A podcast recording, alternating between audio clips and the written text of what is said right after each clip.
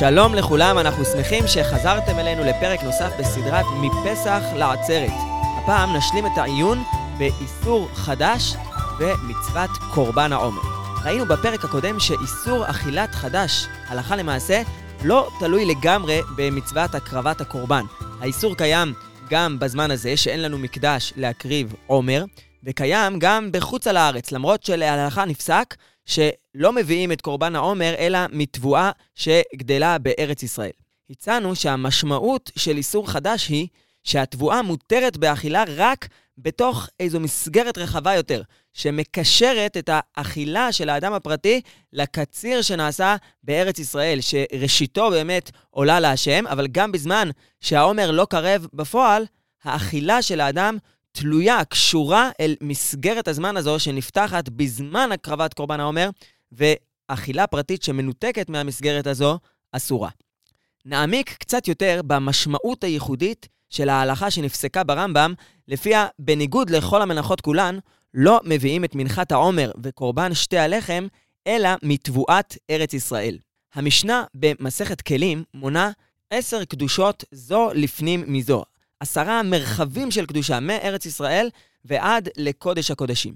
את קדושת ארץ ישראל המשנה מאפיינת כך: עשר קדושות הן, ארץ ישראל מקודשת מכל הארצות, ומהי קדושתה שמביאים ממנה העומר והביכורים ושתי הלחם, מה שאין מביאים כן מכל הארצות. המפרשים דנים בשאלה למה המשנה נקטה דווקא את המצוות הללו, עומר, שתי הלחם, לפי הגרסה שלפנינו גם ביכורים, כשאנחנו יודעים שיש גם מצוות אחרות שמיוחדות לארץ ישראל דווקא. יש עוד הרבה מצוות התלויות בארץ.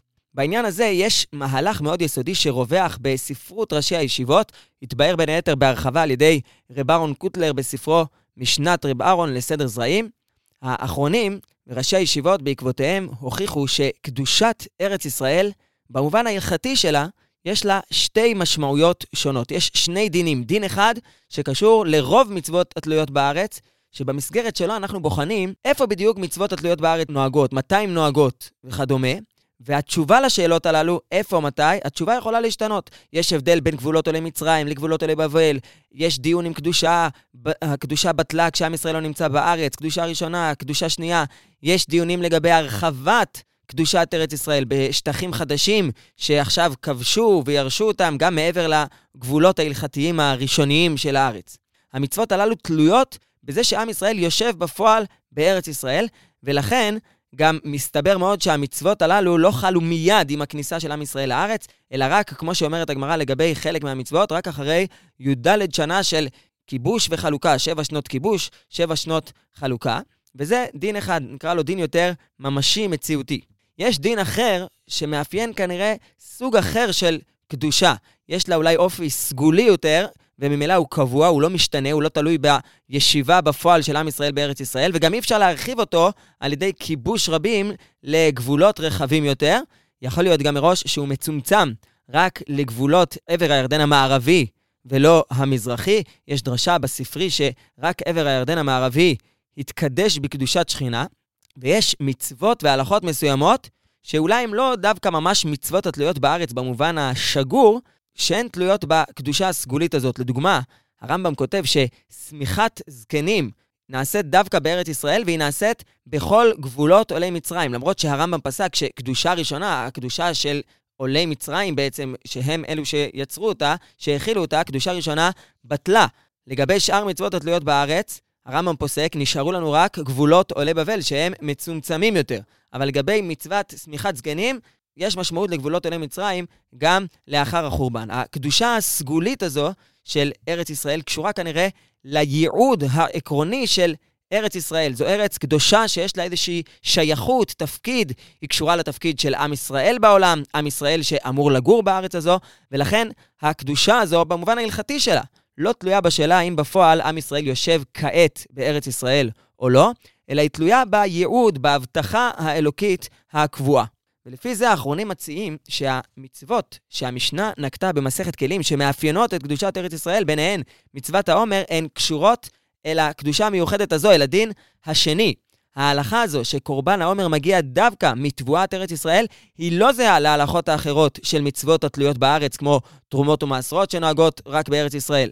אלא היא נובעת מזה שארץ ישראל מוגדרת כמקום, מקום מוגדר וקבוע, שהתקדש לייעודים המיוחדים של ארץ ישראל, של עם ישראל בארצו, ולעניין הזה יש כל מיני השלכות הלכתיות שלא נוכל להרחיב בהן במסגרת הזו. אבל לאור הדברים הללו, לאור ההבחנה העקרונית הזו, אני חושב שאפשר להעמיק עוד יותר גם בהלכה שנפגשנו איתה, שאיסור חדש קיים גם בחוץ על הארץ, למרות שהקרבת קורבן העומר זה רק מעומר, מתבואה שגדלה בארץ ישראל. ראשית הקציר שאנחנו מעלים לפני השם בקורבן העומר, היא מייצגת את הייחודיות של תבואת ארץ ישראל, שקשורה ביסוד שלה לייעוד המיוחד, לקדושה המיוחדת הקבועה של ארץ ישראל. ואנחנו נצטווינו לא לאכול לפני הקרבת הקורבן, או לפני, בזמן הזה, זמן קורבן העומר, כמו שביארנו קודם לכן.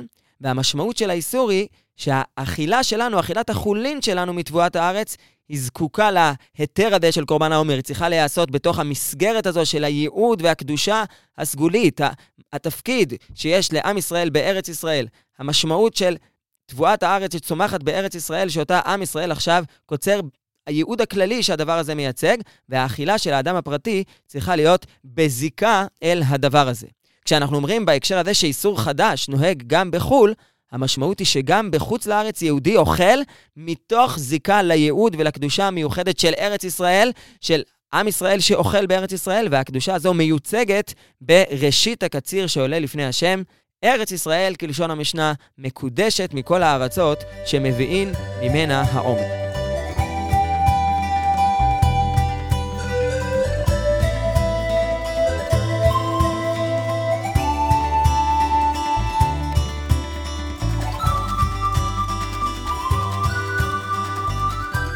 מעניין לדון בהקשר הזה במחלוקת מעשית שיש לה משמעות מרחיקת לכת הלכה למעשה, האם איסור חדש בחו"ל נוהג גם בתבואת נוכרי, או שהוא נוהג דווקא בתבואת ישראל. התוספות במסכת קידושין מדייקים מהירושלמי שהאיסור של חדש קיים גם בתבואת נוכרי, וכך התקבל בעוד כמה ראשונים שהסכימו עם התוספות, וכך גם נפסק להלכה בטור ובשולחן ערוך, ביורדיה רצ"ג. כידוע, הבח על הטור שם חולק בתוקף על האיסור הזה, הוא מעריך להוכיח נגד הדיוק של התוספות מהירושלמי, והוא מעיד שהמנהג הפשוט במלכותנו לנהוג היתר. הוא מעיד על גדולי הדורות שלפניו, שלא הקפידו על איסור חדש מתבואת גוי בחוץ על הארץ, והבח מסיים שאין לשום גדול להורות הוראה לאיסור, הפך המנהג שנהגו על פי גדולי ישראל להיתר, ומי שרוצה להחמיר לעצמו מידת חסידות הוא, ולא יורה לאחרים. אז למעשה היו כאלה שצירפו צירופים שונים, להקל בחדש בחוץ על הארץ וגם בתבואת נוכרי. היו כאלה שהסתמכו על הבח, ודאי היו מקומות שכך נהגו, אבל הרבה מאוד מגדולי הפוסקים נקטו שמדובר בעצם על ספק איסור תורה, שמעיקר הדין צריך להחמיר בו. מכל מקום, לפי מה שדיברנו פה בשני הפרקים הללו, מעניין מאוד לחקור האם הקביעה שהאכילה מהתבואה לא יכולה להיעשות מחוץ למסגרת של קציר הארץ, שהראשית שלו עולה להשם בקורבן העומר, האם העניין הזה הוא דין באכילה של האדם היהודי באשר היא, או שזו הלכה שנאמרה רק ביחס לתבואת ישראל, תבואה של יהודי, גם בחוץ על הארץ קשורה לתבואה שנקצרת על ידי עם ישראל בארץ ישראל. במילים אחרות, בעצם השאלה היא האם הקביעה ההלכתית שאדם יהודי לא אוכל ממה שצומח בעולם קודם לזמן הבאת העומר, כי האכילה שלו לא משנה מה המקור שלה, היא צריכה להיות תלויה וקשורה בהיתר של זמן קורבן העומר, או שמדובר כאן על דין שהוא דווקא בתבואה השייכת לעם ישראל. לסיום, ניפגש עם חקירה יסודית נוספת בעניינו של קורבן העומר, שקשורה גם להבנת פשוטו של מקרא בפרשת המועדות בפרשת אמור. המצווה של קורבן העומר כתובה מיד לאחר המצווה של חג המצות מצד אחד, ומצד שני היא מובילה למצוות ספירת העומר שמסתיימת במועד של יום הביקורים, קורבן שתי הלחם ביום החמישי. והשאלה היא האם מצוות קורבן העומר שייכת ביסוד שלה באיזשהו מובן לחג הפסח, כמו שהזכרנו בפרק הקודם, שאפשר להבין מלשון המשנה, מה שראינו שהרשש דייק, שהמשנה אומרת אסורים בחדש מלפני הפסח, כאילו איסור חדש יש לו זיקה לחג הפסח, או שבעצם אין כאן שום קשר לחג הפסח, רק במקרה התאריך של ט"ז בניסן, שבו מתחילים לספור 50 יום עד למועד חג שתי הלחם, חל בחג הפסח, אבל בעצם חג הפסח לא משמש כאן אה, באיזשהו תפקיד בתוך המצווה של העומר, האיסור של חדש, ואפשר לבחון את השאלה הזו דרך שאלה הלכתית מעשית שהאחרונים דנו בה.